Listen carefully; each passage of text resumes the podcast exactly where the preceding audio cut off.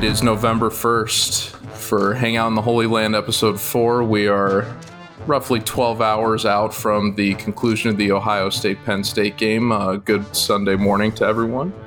Uh, this is George Eisner, and I'm here with Gene. How you doing, Gene?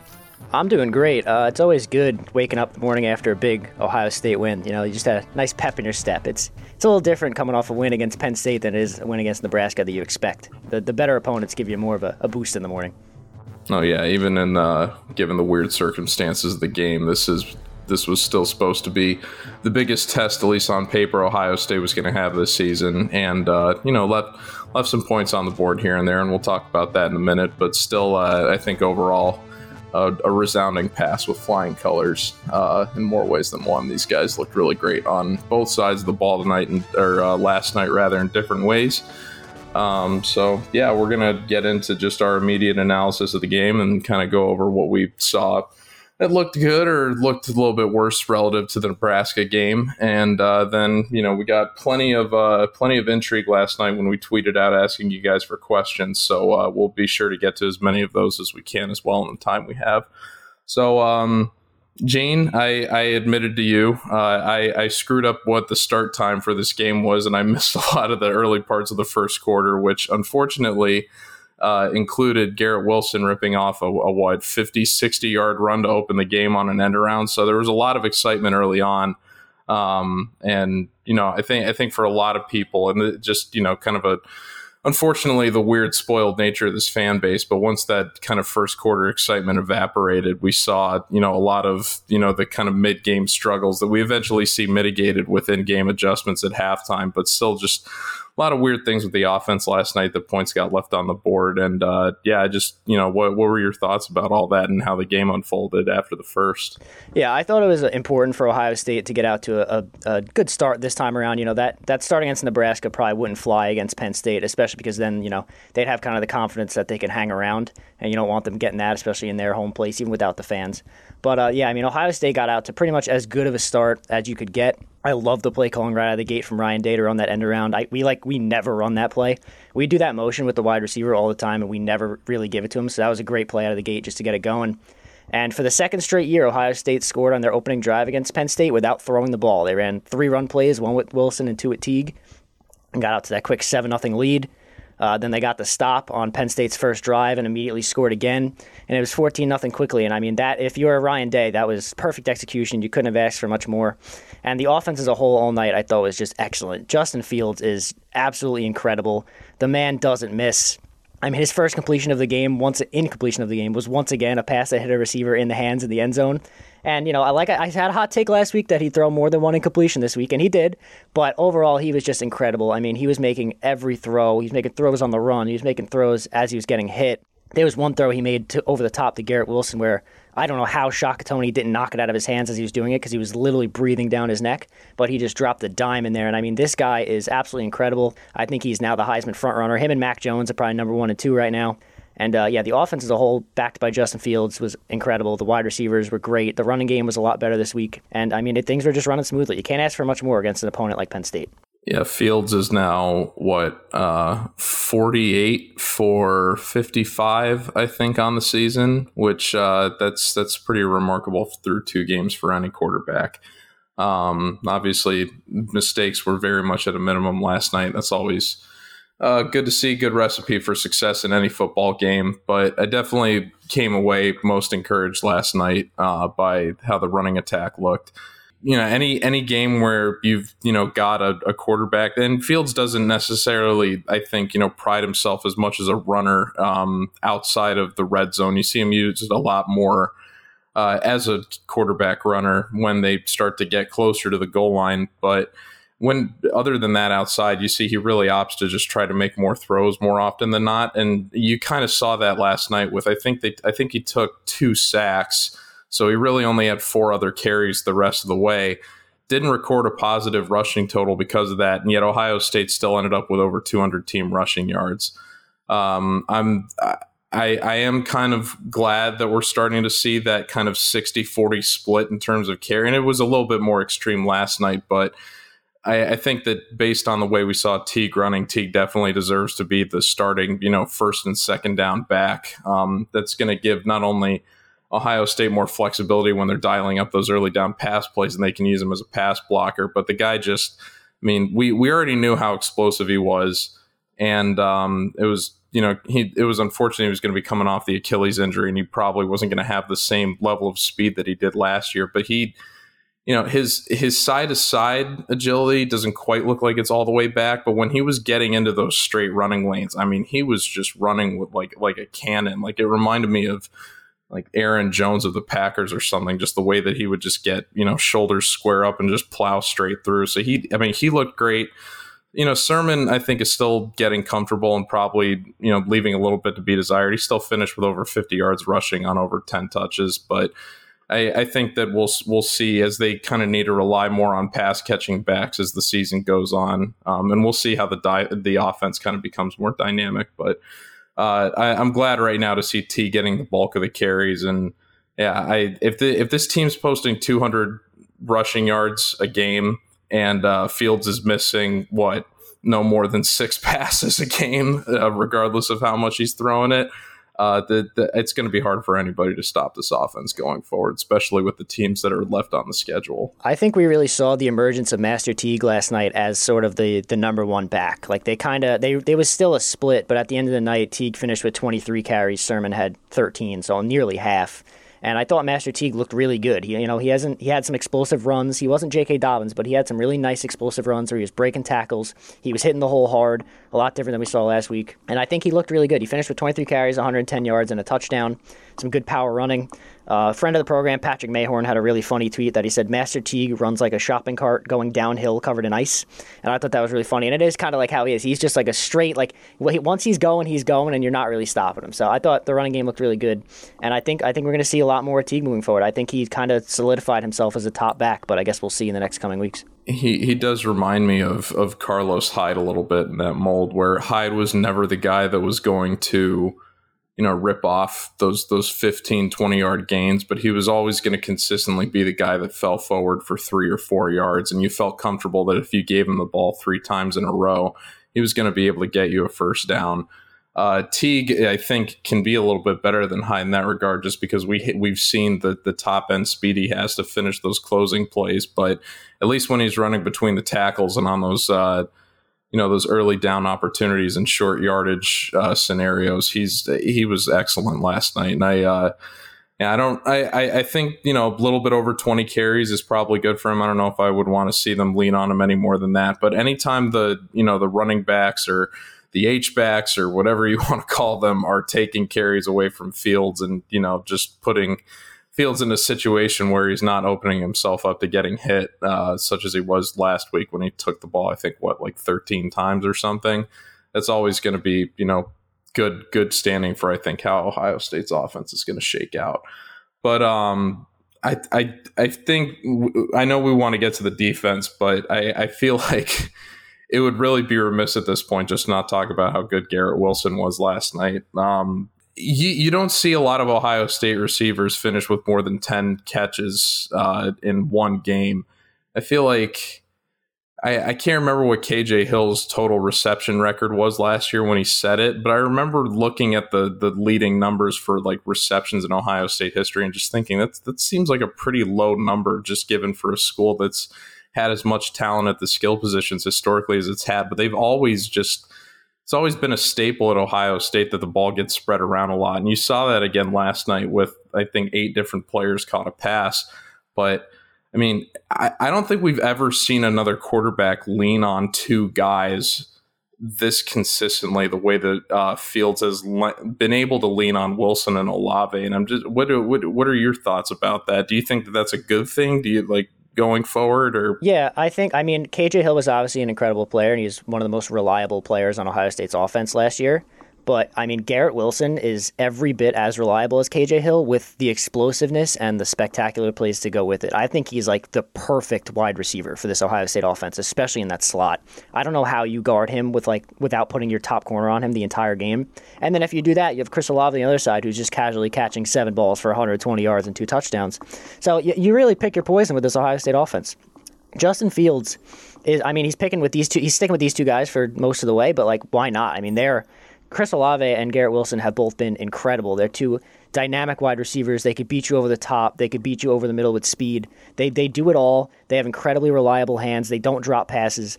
I mean, yeah, Jeremy Ruckert got involved last night too. Shout out to the tight ends or tight end you out here. Two touchdown receptions for the Long Island boy. Respect. And uh, you know this, I don't. You really, there's nothing you could do against this passing attack to slow them down. If if you're covering one guy, another guy's open, and it's just it's unstoppable. Really. Uh, I love to see it. I'm uh, yeah, I I can't wait to see what the. It, it just makes me wonder what the end of season. I mean, even though we're only working off a nine game schedule, it's still gonna. It, seeing the per game averages when they're at the end for these two receivers, I wonder if they're both to be near the highest that any two receivers have posted not even side by side in the same season, but just individually. It was the first time in Ohio State history that uh, two receivers caught over 100 yards worth of passes in the first in two consecutive games. All right, so I think that I think that bodes well that we could see two receivers here have you know historically great seasons by uh, the school standard in tandem, which I don't I don't think has ever happened in the entire time that I've been watching, even going back to the days of when uh, Troy Smith was leaning on Ted Ginn and Santonio Holmes, and he had some Anthony Gonzalez there in the mix as well. So it uh, this this is as good a receiver tandem as I think we've ever seen, and uh, yeah, with the the abundance of other weapons that are underneath, I mean this this passing attack's got no reason to slow down anytime soon. So I'm.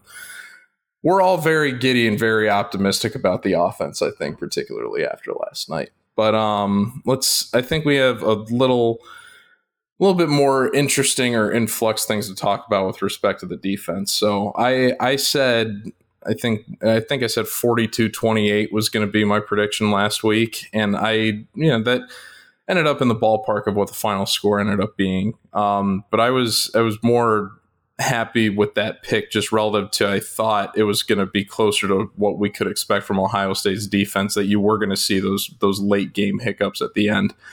You know, I think there's a few different things that are worth mentioning here, and you know, I know I, I don't want this to be you know the the the show where we get on the mic and we rip on Tuf Borland every Sunday morning, but I think one trend that I start started to see at the end of the game last night that concerns me a little bit going forward is that we've we've seen that they're very committed to keeping Borland in on the early downs, and then third down they sub in the nickel or the dime package. They get him out. They either put the bullet in, or they've got you know Pete Werner um, moving into where Borland's position was, or they're bringing down a safety. They're you know they're they're creating a more dynamic passing defense for those obvious passing situations, but we often see Ohio State playing with a lead and they get ahead in these games. And then you know it becomes a situation where every down becomes an obvious passing down for the other team.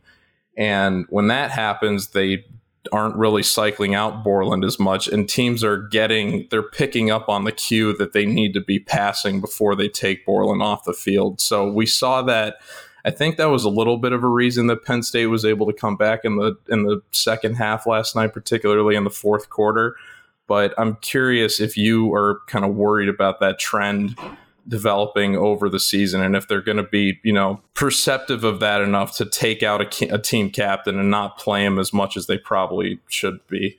Yeah, and I mean, credit where credit is due. I thought Borland last night was excellent in stopping the run. He did a really good job, as all the linebackers did and the defensive line, in completely shutting down Penn State's run game. By the end of the night, I mean, Sean Clifford had 18 carries for five yards, and obviously you lose some yards on the sacks, but he, he I think he had one first down run the whole night. And their top running back, uh, Devyn Ford, had eight carries for 36 yards. So Ohio State's run defense last night was excellent, which is kind of crazy because that was honestly our concern after Nebraska because they, they let up over 200 yards rushing to Nebraska, and a lot of it was on that that read option style offense that we know Penn State's so good at. So, uh, like last week, we are like, can they fix these problems coming into this game and stop that read option plays with Penn State? And the answer was yes. They completely shut it down. There was a play where Zach Harrison tackled uh, Clifford and the running back at the same time, much like the Sam Hubbard play back in 2017. So, I mean, the, the run stopping was excellent.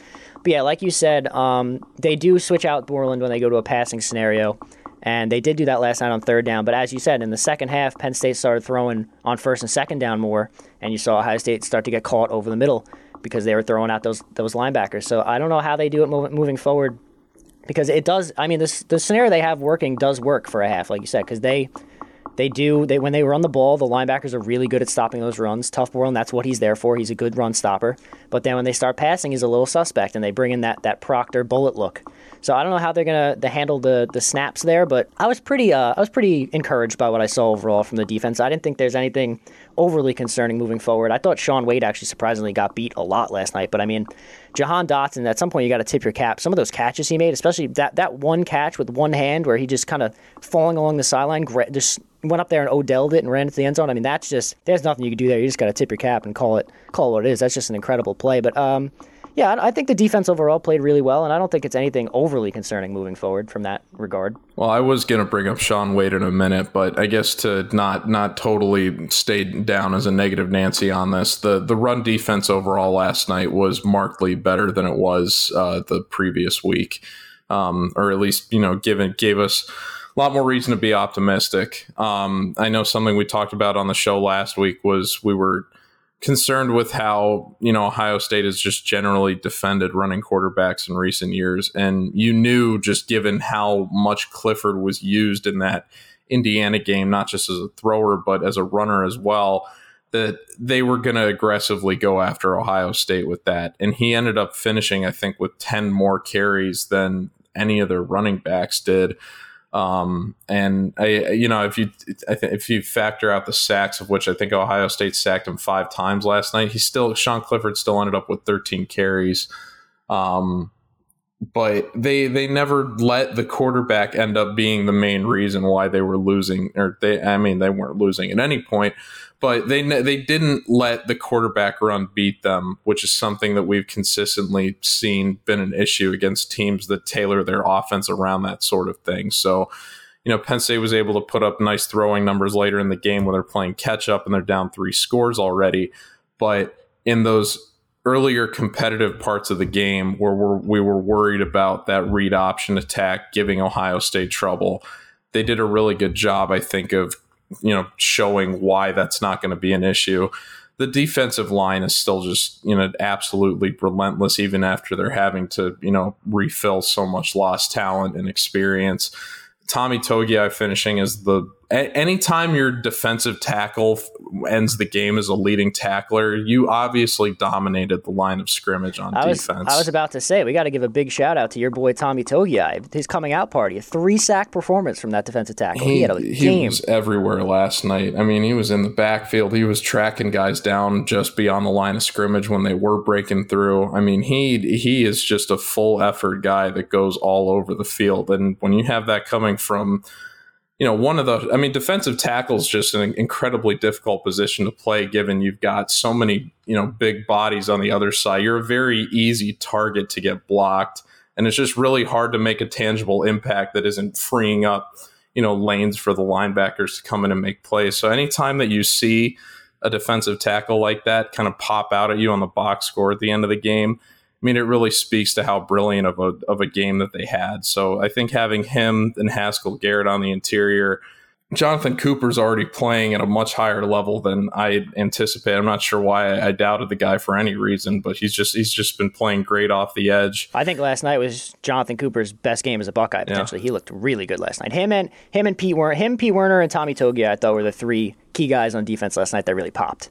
Yeah, so I mean that I, I think that front seven, um, you know, it we get the situational substitution, you know, stuff worked out, but I think otherwise that front seven seems pretty solid right now. But the the other low key story last night was Shaun Wade not looking super great on the outside, just given, you know, a lot of people had him as a Big Ten Defensive Player of the Year candidate and, you know, a almost guaranteed first round pick, which is why there was so much controversy about him, you know, initially opting out of the season. And yeah, I don't know what we knew Jahan Dotson was good. We I don't really I'm not really, you know, well versed in terms of what his like pro prospects are in the grand scheme of things or anything. But yeah, I mean, he definitely looked like an NFL prospect last night, just matched up out of uh, Shaun Wade. And Wade was playing – you know, I I know he's more used to you know, just playing that the insider nickel role. So you're not really playing as much soft coverage in those situations. But he he really, when he was having to play off the line last night, he really did not look super comfortable. And I think Penn State was definitely taking advantage of that in the second half. So do you are you concerned about that trend going forward with Wade? Or do you think last night was just kind of a, a one off thing where they weren't really having him go as aggressive just given how the, the game was flowing? I, I, I think a lot of people are a little concerned about the secondary given how they looked in the second half, but I think it was honestly more of a I could be wrong, but I think it was more of a scheme thing where I think Ohio State was playing a little bit more off the receivers, just trying to avoid giving up the big play. I think they knew that they had pretty much the game in hand and they just didn't want Penn State getting any quick strike offense, getting a one play touchdown, and really trying to seize momentum. So I think you know, they're hitting a lot of slants, a lot of stuff over the middle, a lot of quick stuff. And I think that's just a product of Ohio State kind of playing a little conservative, not really, not playing overly aggressive and trying to, you know, miss one tackle and they're they're running for a touchdown down the sideline. So I don't I don't think it's a problem. And we have like six bye weeks pretty much coming up to sort out any of those issues. So I, I wouldn't be overly concerned about the secondary moving forward. We've seen what Shaun Wade could do. I'm not really worried about it. I'm sure he'll he'll figure it out as the year goes on and they get reps. What we got to remember here is too. Usually Ohio State has you know the, a Bowling Green game and a, and a Buffalo game here to really work on their technique as, as, the cornerbacks and stuff like that. And, you know, the second game of the year, they're playing their toughest game. So I, I think it'll get better. They're, they're not as tuned up at this point in the season as they usually would be. And I don't think it's really anything to be overly concerned about.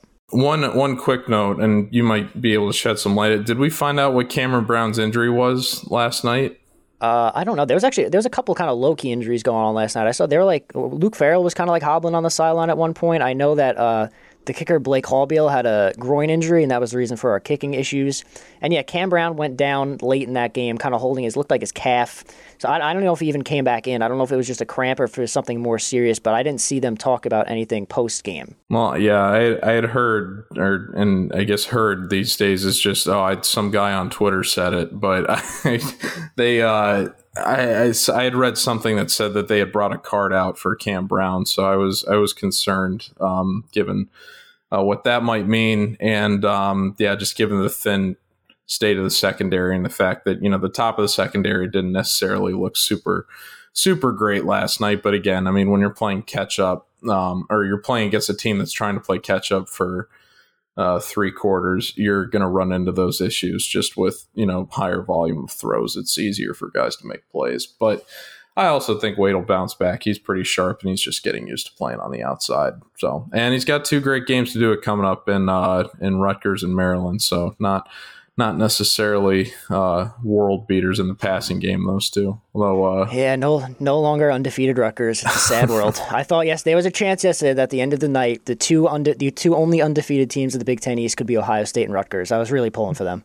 That was going to make for quite a primetime matchup next week, but it is what it is.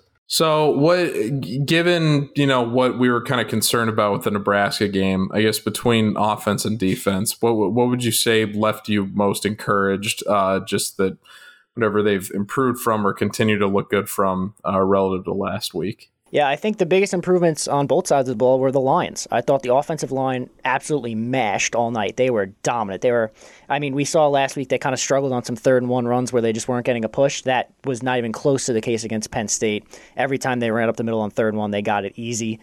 Um, and then on the defensive line, I thought everyone really played well. You know, uh, Jonathan Cooper, like I said, had an amazing game. Tommy Togiai and Haskell up the middle both looked really good. Uh, there's some good plays from Tyler Friday, Javonte John Baptiste, Tyreke Smith. You know, all these guys looked really good. Uh, there was one play, I don't remember if it was Zach Harrison or Jonathan Cooper, where they pushed the tight end almost into Clifford, almost like the Joey Bosa sack in overtime, where he sacked him with his own running back. That was I don't remember which guy that was. Yeah, it was Cooper. Yeah, so that was, they looked really good. So I think they fixed a lot of their line issues in just one week, and to do it against an opponent like that is very impressive. And just hats off to this coaching staff for really working hard to get ready for this game. Yeah, the two the two big question marks I had for the offense coming in or to the season were uh, Nicholas Petit Frere and Harry Miller. And I think Miller, he you know, there's he's still got to get comfortable in the role that he's in. Um, he was okay last night, various stretches, but Nicholas Petit Frere, I think him and him and Munford, I, I, I saw some, I think it was from Pro Football Focus. They said that they were like the two highest graded tackles that they had this weekend or something, something like 37 dropbacks, no pressures allowed or anything. 37 pass blocking snaps. They didn't allow a single QB pressure or sack against two guys on Penn State's defensive ends that are probably first round draft pick like t- uh, defensive ends. And um, Munford, look, he his big thing last year was, I mean, he was a great run blocking left tackle, but the money for that position obviously comes from you know your ability to pass protect. And Ohio State's pass protection at times last year was not the best. And I think a big part of that comes down to tackle play and being able to retain those edges of the pocket.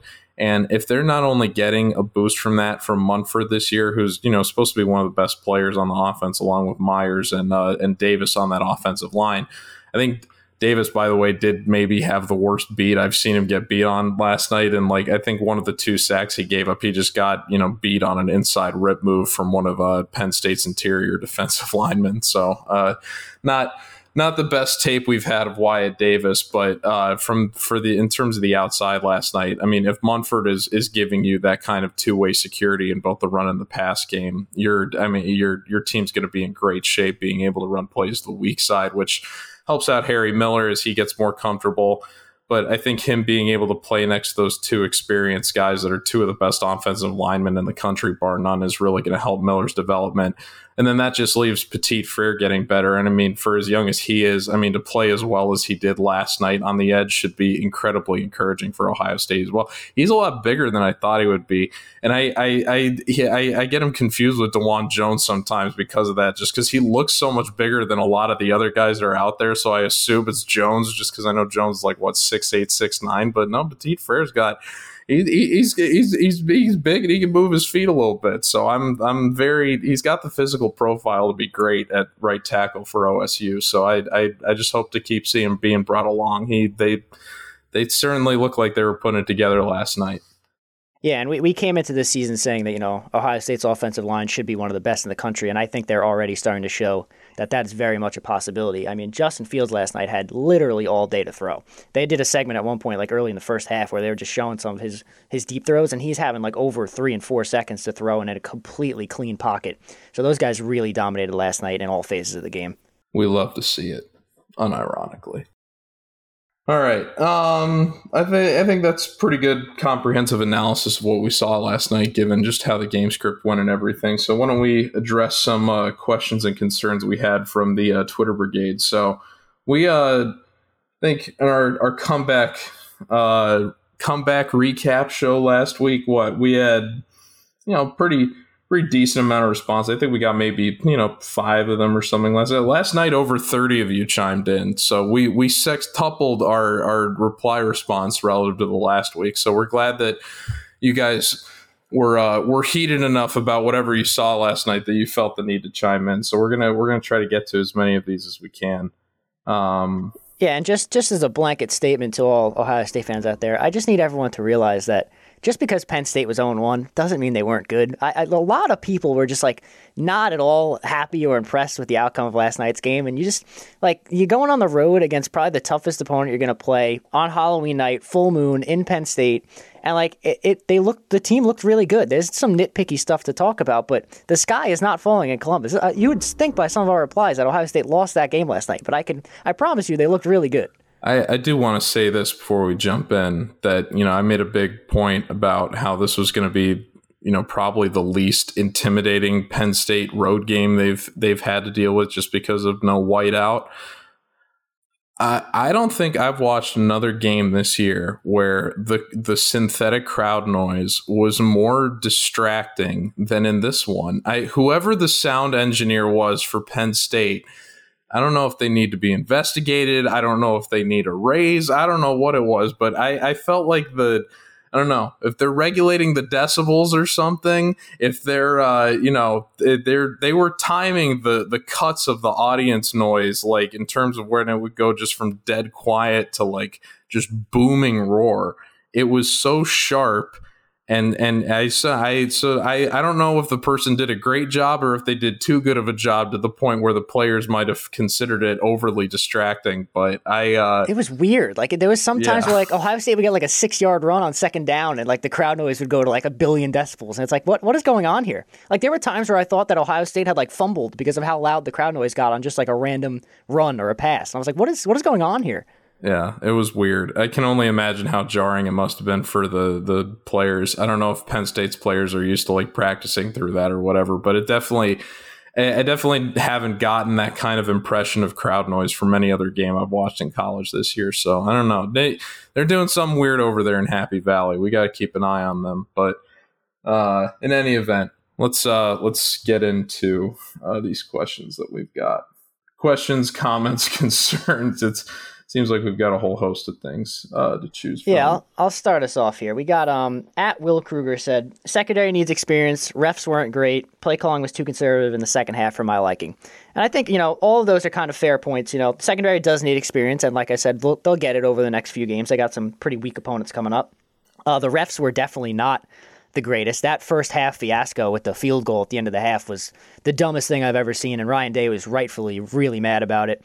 I, I don't know how Justin Fields can possibly snap a ball, drop back, wait a second, and then knee in less than two seconds, but that's neither here nor there. And then conservative play calling in the second half. I think that there was a bit of that in the fourth. We were kind of, you know, playing it safe. We don't want to let anything slip away there. And I'm fine with that in a game of that caliber. You just want to, it's the second game of the year against a ranked opponent. You just want to get out of there with a W. So I'm kind of fine with that in that scenario. Yeah, see, I watched Jim Tressel ball for what felt like a decade. So conservative play calling, uh, you know, if I've got a totally d- different definition of what that means relative to what we see Ryan Day doing. So I'm, uh, I was, I was totally fine with the second half. It's like it's like I said, man. With this team, I don't I don't know what their record is for scores in or, I guess for results rather in which they've taken a three score lead, but it's it's got to be over like ninety five percent at least, like all time. Like this team is when they when they get ahead by 17 or more i mean it, it's the game is just basically out of reach because the offense can turn it back on almost any time that they need it to from what we've seen in recent years. And the defense does a good job of you know doing a bend don't break routine. And i mean there were a lot of you know weird things last night that ended you know between whether it was the Justin Fields knee thing or you know Haubeil missing the chip shot field goal that I think would have given him a three score lead even earlier in the game. Um, or no, I think that actually that would have just put them up seventeen to three. But in any event, eh, there were some weird, you know, you you miss up some points here and there, and it totally changes the way the game script flows out. But it's I, I didn't see anything last night that left me you know, with the impression that that's not going to be able to get worked out. So I, you know. Yeah, and Ohio State was two chip shot field goals away from that game being a final of 44 25. Right. So, I mean, that, that looks a lot better on paper than 38 25. But, I mean, as we t- touched on before, Haubeil was hurt, and they had a, lit- a literal walk on kicking field goals the rest of the night. So I don't think that's anything super concerning. And I, I don't plan on kicking field goals much the rest of the season, at least until maybe the Michigan game. But uh, I think I think we'll have time for Haubeil to heal up and be good for when we need him. It's going to be a lot of touchdown or bust from here on yeah. out. Yeah, if we're kicking field goals against Rutgers, then I'm concerned. But um, moving on here. All right, so uh, at Morris Party of Five said, complete annihilation and every break went against us that possibly could, still won by double digits. And I, I completely agree there. I thought that, you know, even though the final score was close, I, I felt like, I, like it didn't really feel like Ohio State was ever in danger of losing that game. They were in control right from the first drive. And much like last year's game, where it felt like Ohio State dominated but just couldn't pull away, it's just something about that Penn State team that just it doesn't let you do. They don't let you blow them out. And I mean, hats off to them for doing that. But I, I did feel like Ohio State did dominate for most of the competition on both sides of the ball, and then just couldn't. Like one break here or there would go against them, and it would keep Penn State hanging around. No, I th- it's it's interesting because I think this game kind of had a similar feel to how the Clemson game started last year, but the key difference with that one was Clemson never let it get uh, more out of hand than two scores. And you know, once Ohio State had opened it up to a three-score lead, I think in the second quarter, uh, yeah, it would have been the second quarter uh, because Penn State didn't get the field goal until the end of the second or the end of the first half, rather. But yeah, I, I, I, they any team that's going to try to play a track meet game with Ohio State this year is going to lose. And so when they got that early 14 to 3 lead, you felt you could feel that Penn State wasn't going to get to play the game that they played last year, which was that grinded out, you know, very bad inclement weather. So it, you're, you know, not going to be able to throw as much as you want. This is going to be a game that stays on the ground, more conservative script. Uh, scoreline stays closer, and you don't really get to open it up as much. Um, this year, that wasn't the case. Uh, pretty much all those variables were taken out, and it was a lot easier for Ohio State to play the game that they wanted. And uh, at, that just made this it was unfortunate that Penn State lost to Indiana last week because I think between that and the fact that you you could kind of tell how the game script was going to go at least in the early stages that uh, it wasn't it was never really as intimidating a matchup for me as I think that it might have been for some other people that you know haven't been necessarily paying as much attention to the conference in recent years. So I. Uh, yeah, I, I I think that they've got some kinks to work out, but again, the the offense is just so efficient right now that it's really hard to be upset about or you know get get mad at the other things that didn't work out as well without feeling like you're nitpicking. So, who else we got? There's there's definitely no shortage because I'm scrolling through here too. No, yeah, we got we got a bunch. Um, at Miller JJ six sixty says, "Good win. Need to clean up some silly penalties. The run game was better this week, but still need some work. Go Bucks." And I think all that, yeah, the penalties were really, honestly, one of the only faults of Ohio State last night. There was some of them were a little ridiculous. Like I said, there was that thing at the end of the half. Um, honestly, Penn State's first points of the game were on a absolutely absurd roughing the passer call on Baron Browning that allowed Penn. They was on third down too, so Ohio State would have gotten the ball back with a chance to go up twenty-one nothing right out of the gate, and instead Penn State got an a drive extended for free and wound up getting a field goal out of it. So the officiating last night was kind of suspect. But uh, yeah, I agree. The run game was was a lot better. Um, it, it's definitely not elite yet, but it's definitely looking good. Um, like I said, Master T was hitting the holes better. Trey Sermon still doing a little bit of hesitating in the backfield, but I think he could be okay. But I also thought we used the running backs a lot better last night. I thought we it wasn't actually like a drive by drive scenario. We kind of brought in Master Teague on some power runs, and we ran Trey Sermon to the outside, which is I think the best way to use both of those guys. Yep, I, I would agree with that. Um, sorry, I got I got distracted a little bit just because I was reading someone that was really angry about the crowd noise. Uh, they said it would have been nice to hear Kirk and Chris. The fake crowd noise is too loud. Game wasn't fun for me to watch, but I'm glad about the W and glad everyone is staying safe. so I'm I'm glad that I'm not the only person uh, that that feels like the crowd. I mean, I know you kind of lent it to it too, but I I feel like there more more needs to be made about that crowd noise last night because it was it was just so weird and there need there need there's got to be like a regulation or a commission for this stuff if this is how football is going to be going forward. We got another free Steele Chambers in here too. We didn't see him at all last yeah, night. we saw we saw no Steele Chambers. And I actually thought, and speaking of the run game, I did you think it was a little odd that like Justin Fields didn't really run at all? Like there was, I think Justin Fields had one designed run all night, and it was on like a a QB. He actually had two. They had a QB sneak that was one of those cool plays where they act like they're changing the play on the sideline, then they quickly hike it and run up the middle, which I love. They did that against Clemson last year too. But uh, he had like one design run on the goal line that got like no yards. But did you think like you would see him run more against Penn State, or do you think it's smart to kind of maybe keep him safer early in the year like this? He had, I think, 17 carries in the Penn State game last year, and that was just way too many. And that was the game where I think he started having the the knee issues that kind of lingered around until the uh, end of that season the way that they used Fields before that game last year was exact. I I was at, I loved it. You would never see him run on and except for when the situate the play had completely broken down and there was absolutely no other way any receiver was going to get open. If he was outside of the red zone, he was almost never running it. Um, and sometimes that would be bad to the point that he, you know, he doesn't. We've talked about how he doesn't throw the ball away as much as we would like you know he's really confident in his ability to make every play, which is totally, which is you know fine and understandable given his ability.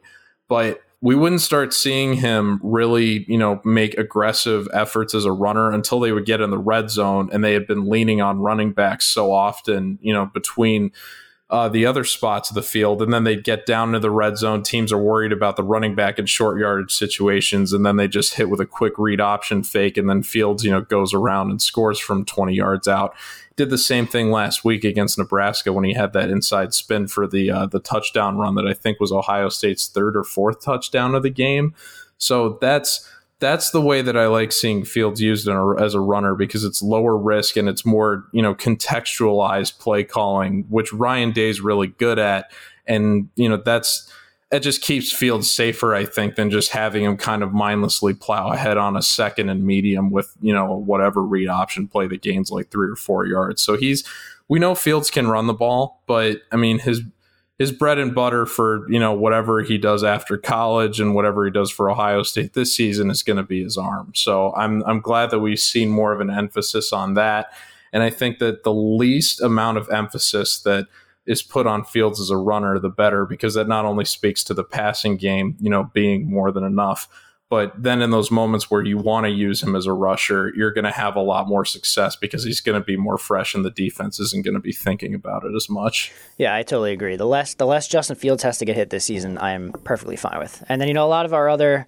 a lot of our other Twitter replies here are kind of similar. A lot of people are a little concerned about the defensive backs. And like I said before, I think it's just, you know, it's so early in the season. They're playing their first real offense of the year that was, the, I mean, Penn State only discovered the forward pass in the second half, but they did have some success on it. And it is worth noting. It, well, they didn't look great last night, but they got a ton of games here against much lesser opponents. They got a lot of time to get ready for the playoffs because I mean they're they basically got a, a, straight ride there with Michigan not looking. The Michigan hype train went off the rails this weekend, which is always hilarious. But I mean I, they're not as big of a threat. That game's always going to be close, but that's really their only real game before the Big Ten championship at this point. So the the DBs will have a ton of time to get ready, and I trust Kerry Coombs to make the necessary adjustments and get those guys ready to go. Absolutely. No, I'm uh, Rutgers definitely looks a little bit more formidable than in years past, but again, based on what we saw these first two games, I'm uh, not overly concerned. But uh, we will have uh, a bit a bit more on Rutgers later this week. Um, but yeah, I think for now uh, you can look out for that on uh, Wednesday when we typically drop our Hangout in the Holy Land preview show. So we'll we'll have plenty of uh, things to go over when we've uh, not only looked at uh, this most recent game a bit more, and we can you know then also give you a little bit more insight just in terms of how we think you know what we saw yesterday is going to flow into Rutgers and uh, what we can expect for that. So we will uh, we'll be back in your ear on Wednesday for that. But we hope you had a uh, wonderful Halloween evening. Uh, you know, other than Ohio State winning against Penn State, we know it was a kind of a weird holiday for a lot of people this year. So hope everyone, you and your family, stayed safe and uh, found a way to have a good time. And uh, yeah, enjoy uh, the rest of your weekend. And for Gene Ross, I'm George Eisner. Thank you for tuning in to episode four of uh, Hang Out in the Holy Land. And uh, yeah, we'll be back with you Wednesday for a preview show for the Rutgers game. So take care, everyone. See you Wednesday.